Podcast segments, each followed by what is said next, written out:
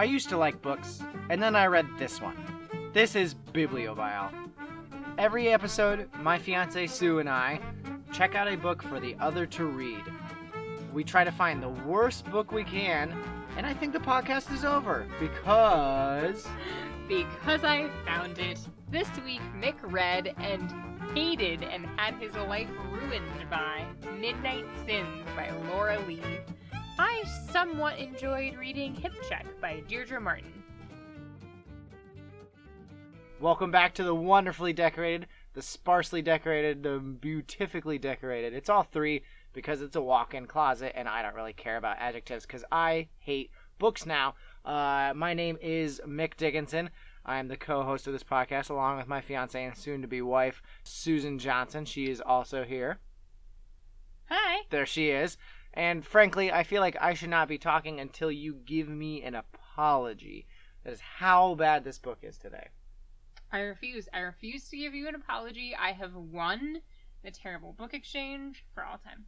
For all time, well, all that's it. You heard it. Podcast is done. Uh, hope you liked it. Episode three is all you get. So, goodbye forever, Matt. Um, both of our listeners will be sorely disappointed. Well, maybe I should re-explain. We are still on the third uh, episode of this podcast. What the uh, the purpose of this podcast is? It is to find each other the worst uh, library book that we can, check it out, and exchange it to the other person, and they have to read it sight unseen, and then explain it back to the other person. Explanation unheard, I suppose. So I have not heard a single word about Sue's book from Sue, except that she thinks that she won this exchange, which is probably right because she has heard a lot of this from me. What do you? so that's about what's on par for today's book. Uh, as you heard in the intro, my book for today is Lora Leigh. I always say Laura Lie, but Lora Leigh's Midnight Sins. It's the first time in print, and hopefully the last time she ever gets to put words to a page. And I got to read Deirdre Martin's Hip Check, one of the books in her New York Blades series. And we'll talk more about that later. Yes, we will. We'll be back to pick you up later. Um, but we originally went to the library not looking for Lora Leigh's Midnight Sins and for Deirdre Martin's Hip Check. We went with a very different intention in mind. Uh, we each independently came to this conclusion and then got up the nerve to tell the other that we were planning on doing it, found that uh, we had both come to it, and then summarily we both abandoned it. But Sue, could you explain what we both had the inclination originally to do?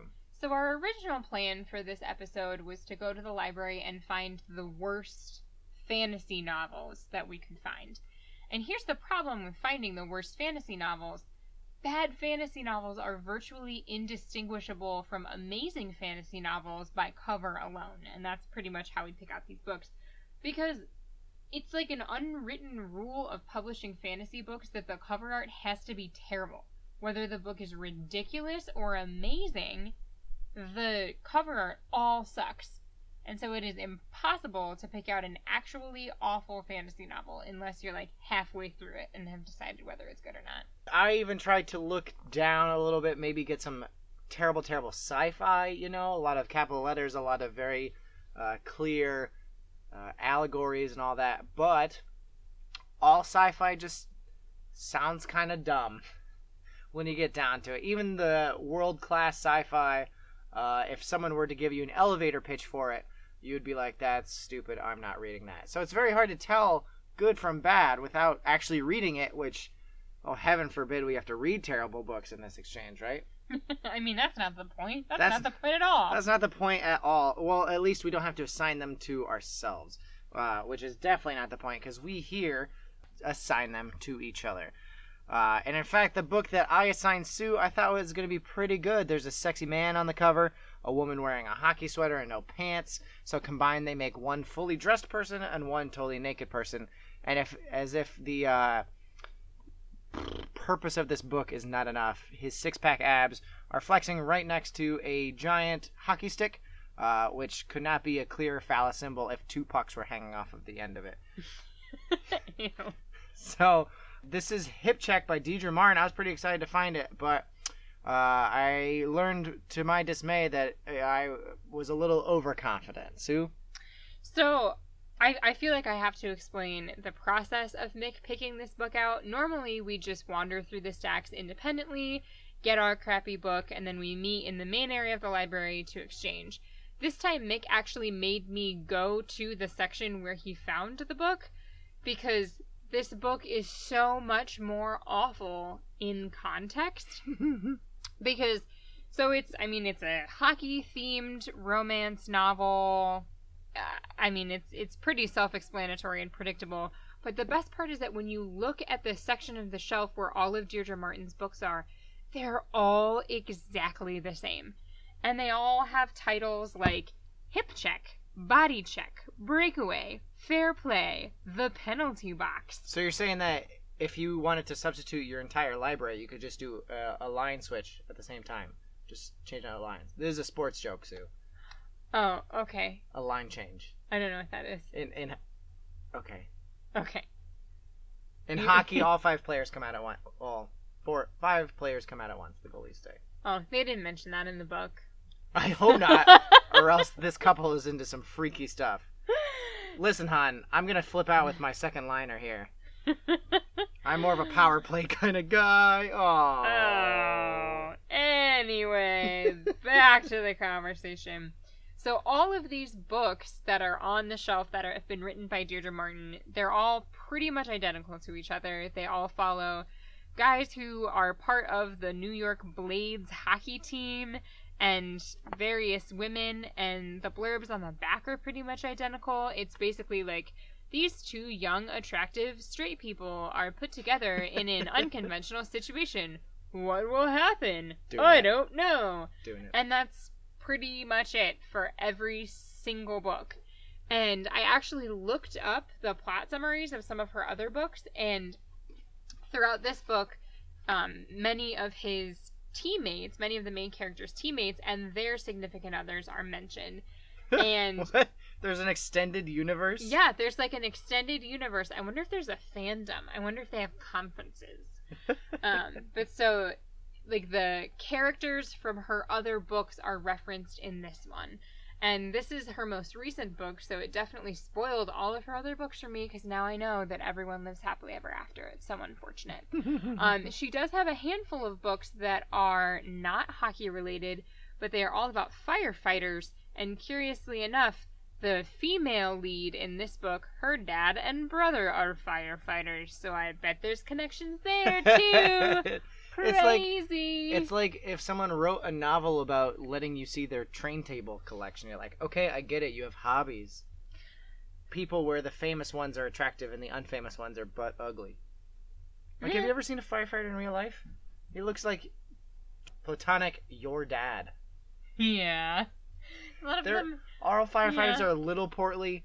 They usually have a mustache or are balding in some way. Yeah. They're not calendar dudes. And hockey players literally wear dentures because they don't have any teeth. Because they don't have any teeth. Not in this book, though. They are all fabulously handsome in this I'm- book. I suppose. absolutely fabulously handsome. So getting into the meat of hip check, um, I thought I was in for a rough ride when in the first sentence and a half of this book we are introduced to two characters.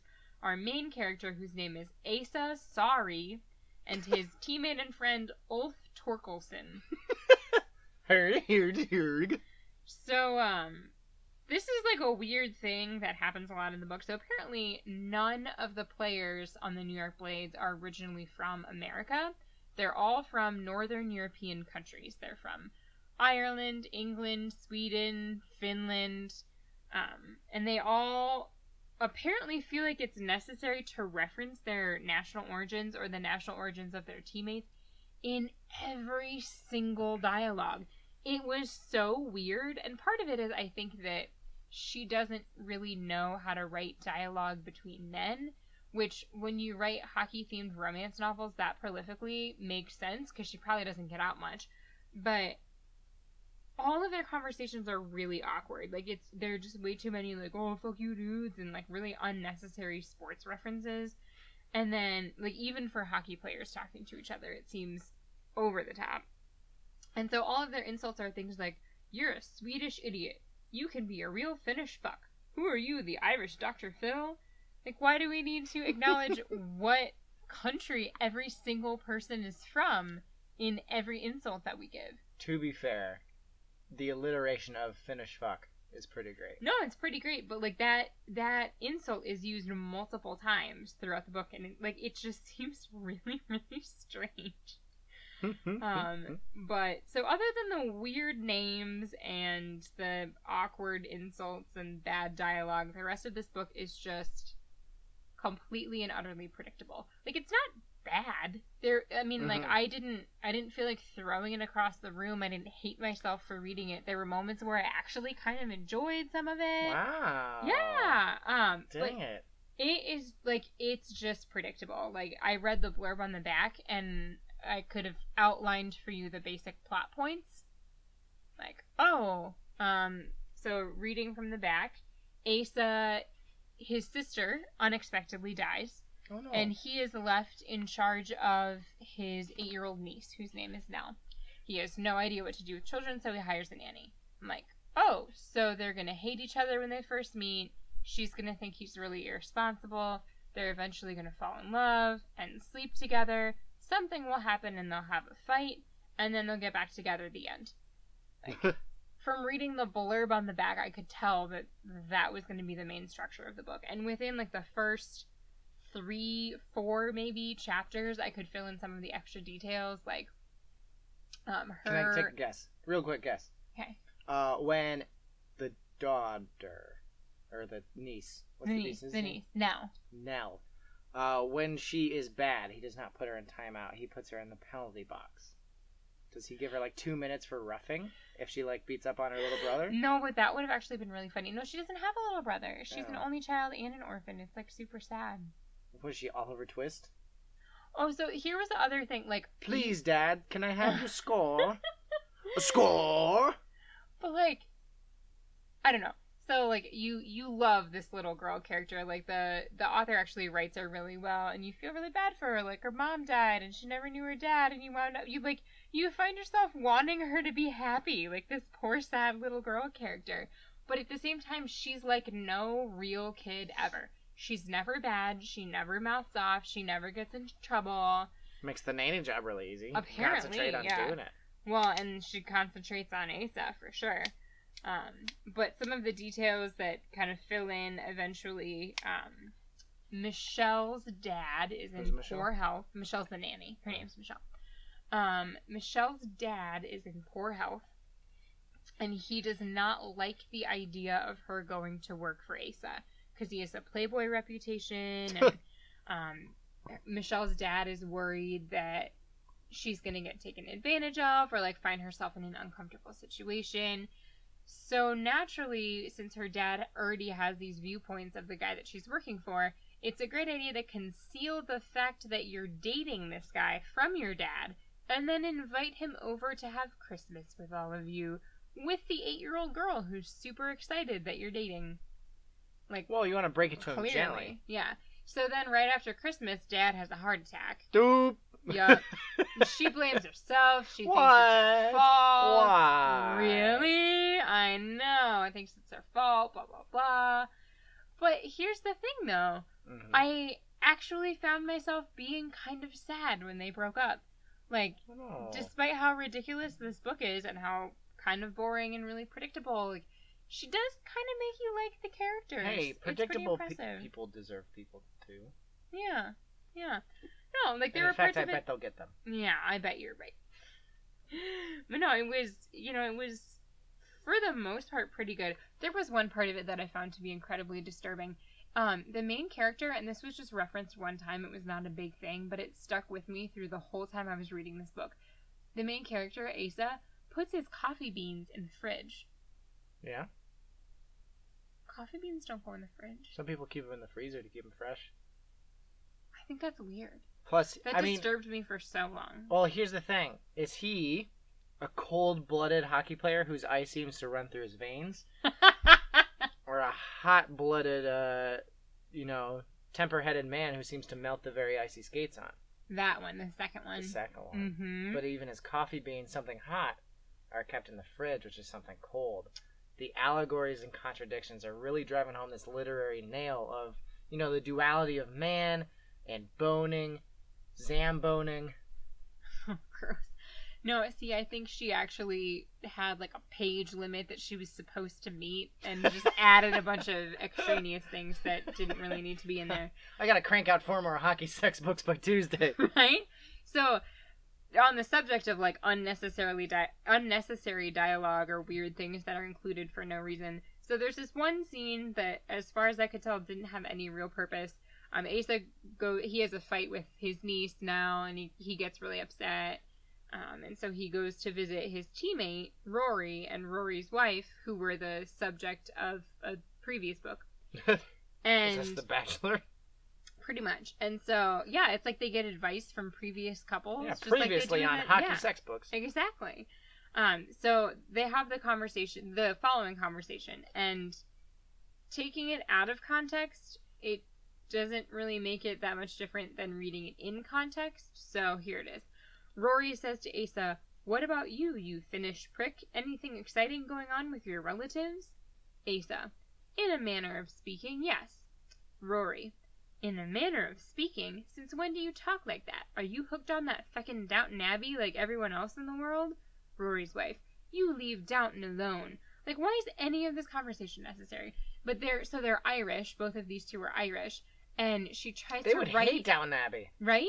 And so she tries. They would really like um, Tom Tom Branson though he's Irish, but so th- she tries to write in their Irish accents, but I don't think she actually knows what an Irish accent is, so she doesn't do it very well. Just and like then me. I feel like she was just sitting down at her computer and being like, "What would Irish people talk about?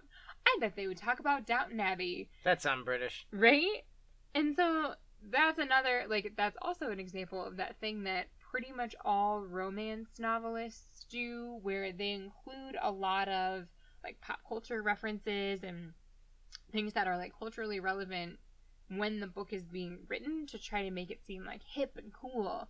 But it winds up just really dating the book. Like i feel like in three years people are gonna be like Downton Abbey, that show's been over forever. The way you're talking about this book, I'm pretty sure you want to date this book.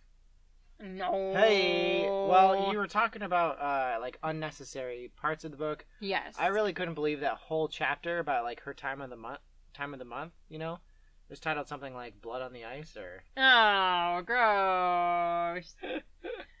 um. So, speaking of blood on the ice and dirty things, let's talk about the sex scenes. And this Baby. is just, I don't know. So. There are several sex scenes, as there Mm. are in hockey themed romance novels. Yeah, And the genre. most of them like they're not particularly great they're not particularly bad they're just like sort of nice average run-of-the-mill romance novel sex Mm. scenes so like kind of in line with the book as a whole really You But say the- above board. yeah Ah, it's a hockey reference. i know but You i made feel a like gross noise like I know. a sex reference. well we're talking about the sex scenes and you make a hockey reference and i just feel like everything's gonna be gross um so we'll the The only one that's like really bad is the first one, and there were so many parts of it that made me really uncomfortable. Like when they first kiss, it's like she has she did a really good job actually of like building the sexual tension between these two characters. Like there aren't any sex scenes until like almost two thirds of the way through the book, and so she like builds all this tension, and then he comes home drunk from a date, and she is waiting up for him because she's really mad that he's out and then he bailed out on like his night that he was supposed to be home with his niece. They have a fight whatever and then like all of a sudden in the middle of the fight he is making out with her. But not in like a sexy i'm gonna kiss you to shut you up kind of a way. That's sexy. i mean like sometimes in romance novels it's Supposed to trying it's supposed to be sexy. Please don't ever do that to me. Um but it just seemed super out of nowhere. Like all of a sudden he's kissing her. And i don't know I, like i just feel like throughout the majority of the book she did a really good job of like slowly building tension between these two characters and then just killed it all with the first sex scene that was so weird Yeah, drunken drunken makeouts are never never start a good relationship. no And then in that first sex scene, she also used some like really awkward dialogue and things like that. And I was really hoping she wouldn't because I felt like this book was just delightfully average in every way and could have been fine. And then she had to just make it weird. So in the first sex scene, Michelle is like talking dirty to Asa and he's really surprised. He wasn't expecting that. She's normally kind of like a timid girl. hmm She isn't known so for hooking. Yeah. So she's doing all of this. Is that another hockey reference? Yeah. I see you keep making this. They're going right over my head. Um, Oh, that's so she's uh, oh, stop. Let me finish my I'm sorry. sentence. Did he try to get in her crease? Gross. Just, I'm done. I quit. okay, bye. Now I don't have to talk about my book. Yay! So she's like talking dirty. She says a bunch of things, and he's like really shocked by it, but thinks it's really hot. And so he's like, Jesus, who are you? And the way that it's written in the book, she like pushes herself back away from him and looks at him and goes, I'm the nanny. And it was just like.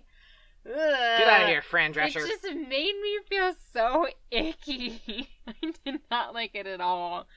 Other than the weird first sex scene and like some of the awkward dialogue and like for the most part I didn't hate reading this book. I've run into that as well. Uh, is before we started the podcast, but I read How to, or not How to Train Your Dragon. Um, How to marry a duke. How to Marry a Duke, and um, you know, I wanted to hate it because it was a it was a 19th century sex book, you know, and it was all about decorum and matrimony or what do you call it, courting, and it was dumb and Yeah, stupid. Yeah, who likes matrimony? Yeah. Jerks. Uh, and it was all about the problems of the rich during a time of unbelievable suffering for the poor. And then I was like, oh man, they're gonna end up doing it, but I really want that to happen. And it was really weird. And I you've since made me read sex books, and I'm like, bring back the How to Marry a Duke thing, because it's pretty great. Right? Yeah. It was I mean like it, it was by no means a good book or a great book, but I'm like I I mildly enjoyed reading it. Thought it was okay. So, like the Minnesota Wild of books. I know who those are. Your grammar suggests that you know exactly who those are. I do. I've heard that name before.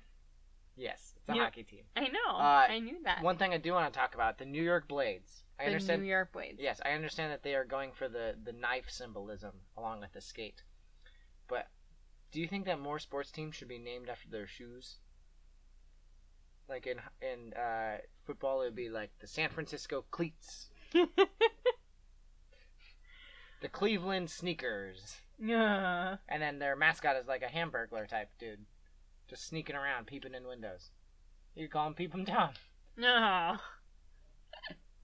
Anyway, so I uh, So there you go. There it is. Hip check by Deirdre Martin. NTB. Yeah, it's. I mean, it is not what that it is. bad.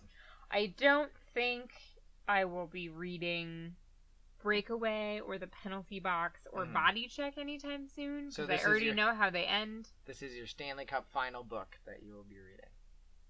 No, um, I Of won the Stan-. I won the Stanley Cup final by giving you the book that I gave you. Just I won. I win forever. Just because there's fighting in hockey does not mean that you win by making me miserable.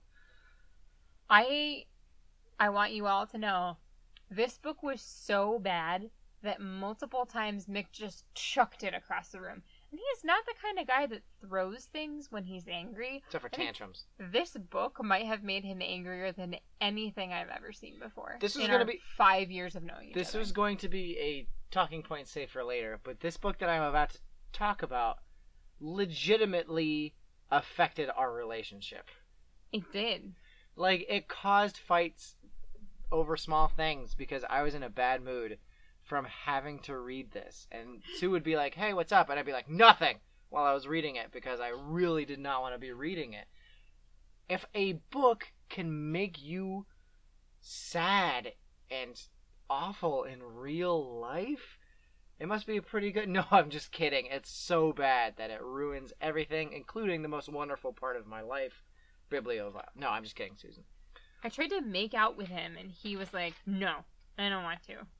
Well, I just finished reading this book. no, I just finished reading the makeout scene in the book, and I was like, I don't want to be associated with anything in this book ever. I don't know if I'm gonna go to Colorado because it takes place in Colorado. I don't know if I'm gonna stay up to ever see midnight again. I mean, I can't help but commit some sins, but you know, the book. Okay, the name of the book is Midnight Sins. It's by Laura Lay. Lee. Lee. Um, I have to think that midnight sins are the best kind of sins, but it turns out that they are the worst. Uh, this book, I'm gonna come right out and say it. I did not finish it. When I first started this, I I promised to myself, I swore to myself that there would never come a book that would be so bad that I would not finish it because I I did not want to be like, let's get each other the worst books. No, I don't want to read this one. I didn't want to be that dude. But this goes beyond that. This is and I put this in capitals when I say it, the impossible book. It is impossible to read. I wrote that, the impossible book. That's how I described the book on page 12. And when page 12 already has you saying, oh, no, this book's impossible, then you're in trouble. The best part is that it kept getting worse from there. It the book opens with just a stunning second and third paragraph. I, I just there's gonna be a lot of things I'm not going to read in this book because it is gross. But here we go. These are the first three paragraphs, read verbatim. Chapter one, Cambria. Ugh. At thirteen. It would have been amusing if it hadn't had the potential to be so dangerous. First of all, good try at opening sentence, and then you had to throw in qualifiers. The like hadn't had to the hadn't had the potential. What? Jamie Flanagan Kramer, three names, watched as her younger sister Cammy sneaked another shy look at Rafer Callahan, one of Corbin County's three bad boys, and the man Jamie's deceased husband had claimed as a blood brother. That's one sentence. This is one sentence. Jamie Flanagan Kramer watched her as her younger sister Cammy sneaked another shy look at Rafer Callahan, one of Corbin County's three bad boys, and the man Jamie's deceased husband had claimed as a bro- blood brother. Okay, so I'm gonna I'm gonna let you read your next paragraph if you want to, but I do want to come back to the fact that the main male character's name is Rafer. Yeah, Rafer. Rafer. Referred to as Rafe. I feel like that is one letter away from being a really bad connotation. Every everyone's name, he's in this book. He's already a bad connotation, but there's think of all the things that we have in this second sentence, second paragraph of this book. Jamie Flanagan Kramer. Okay, assumably main character. Check. Introduced. Watched as her younger sister Cammy. All right, another character. You know that's fine. Sneaked a shy look at Rafer Callahan. Third character. One of Corbin County's. All right, I'll assume that's where we are. So that's the setting. Uh, three bad boys. So uh, two more characters. And the man Jamie's. Okay, back to the first character. Deceased husband. All right. Uh, what are we at? Sixth character. Uh, had claimed as a blood brother. Backstory. That's in one sentence. I couldn't hold the book because I was holding too many fingers up trying to count all the things I was doing. All right. So, third sentence. Or third paragraph. also third sentence, I think. Also third sentence, but not it's not the whole paragraph. He was also the man. Oh, uh, we'll have to back up for this to make sense, but spoiler alert, it doesn't. Jamie Flanagan Kramer watches her younger sister Cammy sneak another shy look at Rafer Callahan, one of Corbin Bad Boys, three bad boys, Corbin County's three bad boys, and the man Jamie's deceased husband had claimed as a blood brother. He was also the man she was sleeping with, but that wasn't as important as the fact that he was her best friend. And he knew just as well as she did that sleeping with him was her attempt to stay close to the husband who was forever gone. He had been Ty's best friend, his blood brother, and the only man she knew who even came close to her soulmate. Wait, so Jamie's sleeping with Rafer or Ca- Cammy sleeping with Rafer? Oh, at this point in the book, Jamie is sleeping with Rafer. Because he was best friends with her dead husband? Best friends with her dead husband. Okay. He is This- one of this- Corbin County's three bad boys. This seems like a lot to keep track of in the Oh, first three sentences. Uh, I was drawing a family tree on page three because this thing, this book reads like a, a, a brainstorming session. It's like societal pressure, a really conservative county that hates these boys for some reason. There's a conspiracy afoot. uh, serial killers, 10,000 characters. Why not have some awfulness? And it's all this whole thing, and it's just so hard to keep track of, and you just get the urge to put the book down and say, you know what, never mind, I'm never doing this again. Like, not just talking about the book, but the concept of literature. And then I reached page four. so I had to keep going. I did not finish this book. I made it to a page I made it to page 104 out of an unbelievable 389 pages. I made it through less than a quarter of or less than a third of this book. And here's what I learned about the plot. So, moving on from the plot that I know, Jamie, the person who we were originally introduced to, we learned everything about her dead husband. He was a Marine and uh, a quarter Native American, and therefore was referred to in the Marines as a Navajo warrior. I'm not even sure that was his tribe because I'm not sure that there are too many Navajo left in Colorado, which is where this takes place. Um, she we learn about her, her dead husband, her relationship with her dad and sister, uh, at the who's Cammy, which is a Mhm. name for a type of shirt and not a person. Everyone's names in this book are terrible, and in fact, I'm sure that the author actually intentionally names these people confusingly. There's the barons of Corbin County, or the rich dudes that hate the brothers or something. Yeah, right? Um, and two of their three names are James. Well, that's just rude. There's Callahans and Kramers, who are unrelated, except for the fact that they're banging. But the two of the three families are named just something very similar as well. Corbin, Kramer. Uh, there's Crow, Logan, and Rayford Callahan. Okay, I'm just gonna read this to give, give you an idea. Crow, Logan, and R- why I had to draw a family tree. Crow, Logan, and Rayford Callahan were each the sons of a reigning princess of one of those founding families and the Callahan brother she had married. Okay, founding families. Married mothers married the separate sons of those. No, it's the daughter that are from the founding families, and the brothers are married. Okay. Many said these three unions were born of the murders of their brothers' parents. The couples had died in a suspicious accident on a mountain road. So the the cousins' dads are the brothers. The brothers' parents were murdered in a suspicious accident on a mountain road. Within days of their deaths, the Rafferty, Corbin, and Roberts patriarchs had arrived at the courthouse with a bill of sale and proof of purchase of the extensive Callahan lands bought by these three men. When their sons, Samuel, Dave, and Benjamin, returned from the military, for who are Samuel, Dave, and Benjamin, we don't know. That's the first time we're introduced to them. This is page three. I cannot sum up the level of awfulness that this book represents. Every single sentence is the worst. like, I could flip to any random sentence. In fact, let us do it from a part of the book I haven't even read. Uh, another bitter loss of her past, Kami thought as she saw the young woman entering the bar with another familiar face. That one sentence that I read at random has two anothers in it. Uh, Amelia Sorensen. I have not met her yet. Uh, she and Cammy had once been as close as sisters. Apparently not, because I read all about Amelia or about Cammy, and I had not heard anything about Amelia. By the way, Jamie, I I didn't even remember to tell you this because it bears so little on the story. Jamie, who we learn about for uh, uh, two chapters, uh, across a time skip, which becomes a, a thing in this book, uh, across a time skip of two weeks, uh, gets murdered.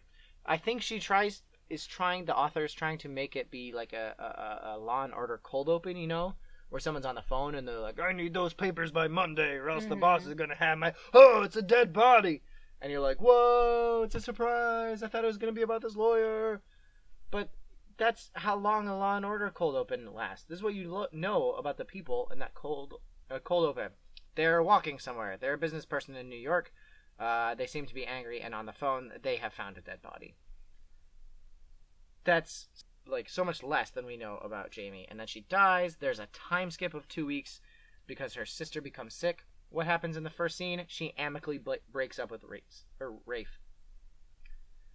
Nothing. Wait, the the Cammy? No, no, no, no. Jamie. Jamie, the original, the older sister, amicably breaks up with Rafe The story describes the city's weird youth program that is going on, that for some reason adults are at. Then they amicably break up. It skips two weeks. Cammy is sick with bronchitis. Jamie goes to go get her medicine. She is drugged and murdered. Uh, later, it flips another 18 hours to where Logan is. Or, I'm sorry. Who's Logan? Yeah, exactly. Uh, that is literally one of my notes. Who is Logan? For throughout the first, th- I wrote this note on page ten, and it goes on long beyond that. There's no physical or expository do- uh, uh, description of anyone. It's just dialogue. It's not just dialogue. It's like I don't know what color Cammy's hair is, or how tall she is, or if she's pretty, or I don't know if Rafe has rough knuckles from all the fighting he's done. That might be a clue into his past. There's just like just what they do, grabbing a cup of coffee and putting it to their lips. There's just dialogue and there's just growling at each other. They're always growling and grimacing and there's no just said. It is one of the like the secret rules of writing that at a certain point when you are first learning how to write, you want to make everything oh, she laughed this and he Mhm. chuckled that and Yeah. you know, he yelled this and she whispered that. And at a certain point, your writing has to carry itself across descriptions. The dialogue has to show what is happening in the scene, and you just say said. That's all you need to say because we're not actually reading those words, we're reading what they're saying. You're the, that is there for a reference. But this is how we go in between dialogues on page 97. Uh, Rafe arched his eye, his brow quizzically. Okay, so this is every time a dialogue ends. He arched his brow quizzically. His cousin asked rather than answering.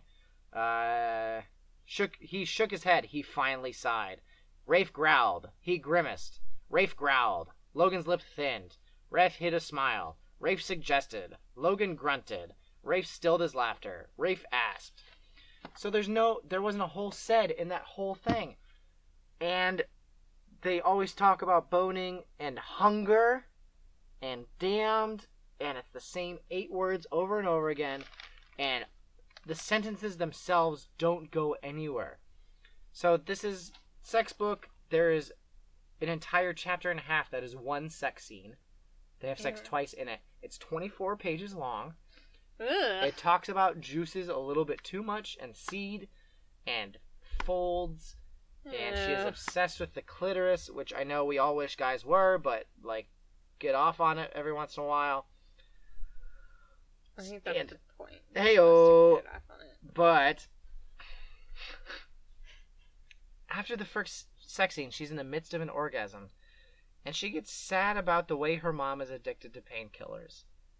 And then, assumably 30 seconds later in real time, they do it again. And the sentences themselves are terrible. This is a paragraph break. His tongue left her aching nipples. Her nipples ached. Yeah! You said that you already. just said that. There's just eighth grader sentences. Eighth grader sentences in this book. She couldn't seem to stop crying. Sobbing, actually. So just say sobbing. I don't get it. I don't understand. And I'm not the only one. No, I'm not the only one. It's critically awful. It's hated. I don't have time to go into everything that I got by page 104. We looked it up because I got to 104. I can't find a plot summary because no one wants to read this book close enough to write a plot summary. This is what I found were a lot of one star reviews on Goodreads, and this is where people go to like say, "Hey, this I like this book." This is the top review, and frankly, I agree with it. This book is a train wreck, an absolute and complete train wreck.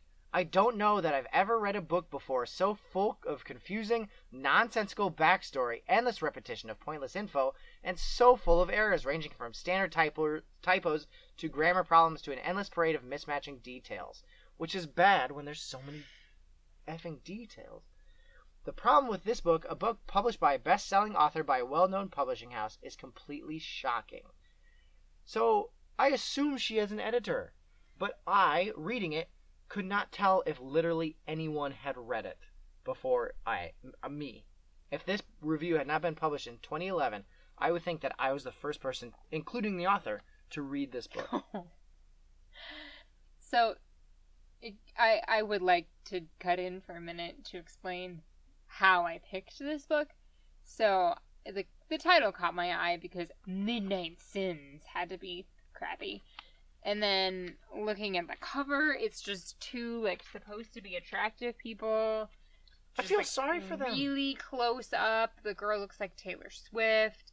And then I looked at the back, and even the blurb on the back doesn't make any sense.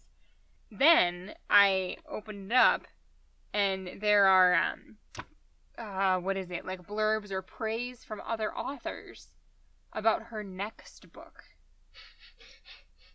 And that was what really sold me because the praise for the second book in this series includes things like the plot stays on track.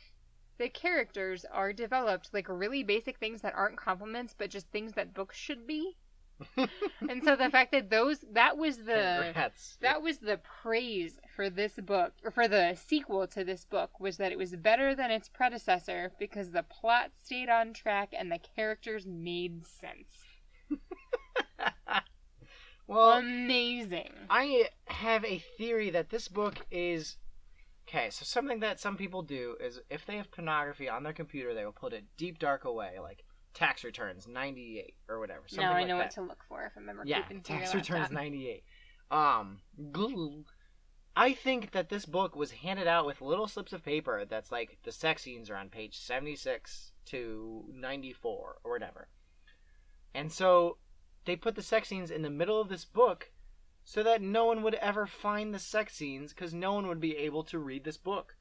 And so it's all just like layers and layers of tax returns so that you can hide your pornography because it's gross and really explicit sex scenes and awful and bad.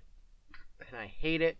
And i i don't know how it ends. I don't know where anything goes. Everything i know has nothing to do with anything it the the town is supposed to be like this everyday kind of evil where they're taking out on these Callahan boys and they didn't do nothing to deserve it, but the whole town kind of hates them. Like you know that genre where like, Mhm. but it's comical. Like it's not when they go into the restaurant, the server is very rude to them, or their mechanic bill comes back a little bit too much. Subtle stuff like that that would happen in real life or a good book. Instead, old men give them the finger in the middle of the street and teenagers spit on them. Like, no one does that. I'm not from a super small town, but I cannot see an old man being like, I'll show those Callahan boys, I'll give them the finger. They join the Marines, and their uncle is not only their recruiting officer, but also their commanding officer, which know in a thousand ways. And actually, he's he doesn't know he's their uncle because he was adopted away from their family at a young age. I feel like this book is really causing an existential crisis for you. I like I just want to hug you and tell you it's all going to be okay. Yeah, but it's like when I read For Whom the Bell Tolls, which I know go white male authors, but like it's a really beautiful book. It's I loved it so hard. That book made me want to like write more than I had been writing. You know, like oh, I'm never going to be this good. And I still was very very inspired to write. So you think reading a book like this would only make me want to write all the harder cuz I know for a fact that I can write better than this book. And it's just like I just kind of want to be done with the written word. Oh. Like I'm with Plato on this one. The written word is just softening our children's minds. So Biblioval, the end, done. That's all I can say about this book. I if I don't talk about the sex scenes, if I read to page 104 and the sex scenes were 24 page, the sex scenes were over a quarter of what I read. I just realized that.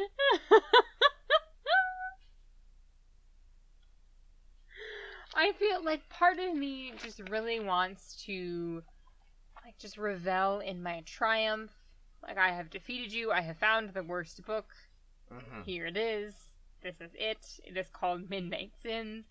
But I also like I feel like I've psychologically damaged you. I feel like I've caused you deep personal trauma and I feel guilty about that. Yeah. I accept your apology. Oh, I'm not apologizing because I still won. No. Um, that will do it uh, for the summary because I have nothing more to say about this terrible book. I didn't even get a third of the way through, and it has ruined my life. Not really. Um, so what I want to say on our way out is all the plugs that I've always been forgetting to say. Uh, otherwise, I know that you have probably found this through one of the things that I'm going to plug, but needless to say, once we strike it rich and strike it big, uh, I want everyone to come find our humble beginnings. Mm-hmm. So uh, if you have somehow found this on SoundCloud through my clever use of like six hashtags, because I hate hashtags, uh, you can follow me on Twitter at Dickiema, which is D I C K I M A A. You can read the blog posts of the actual like written out things. There's a lot of details that we don't have time to say, or I, for one, really like to split it into two different perspectives to kind of show you the most of this book that I can. Uh, you can find that blog at uh, opinionsandother.blogspot.com or by searching parenthetical outburst, or frankly, by searching bibliovile, and I'll put it in the dang link. So, uh, if Sue, do you have anything to plug that you would like to, or I mean, if you're gonna follow Mick on Twitter, you should probably follow me on Twitter too, because I'm way funnier. Um, so I can be found at Susan J. So that is S three U's S A N J. Um, she's the funny one. that's true. I'm the funny one. Uh, our music that goes in the title track that I've forgotten to talk about every single time is Elixir, Babe of the Night. Uh, it is a song that we heard on NPR and said that would be a good podcast intro song. So, don't sue us for anything ever. Uh, once again, thank you for listening. This is a little bit shorter. I hope it fits on SoundCloud underneath their three hour limit. Uh, otherwise, we might have to pay like $3 a month. So, I can't see that stopping. Uh, that's all we've got. Sue, any closing remarks? Have a good night, Charles. And Matt, too. I, lo- I love both of you very much. Bye.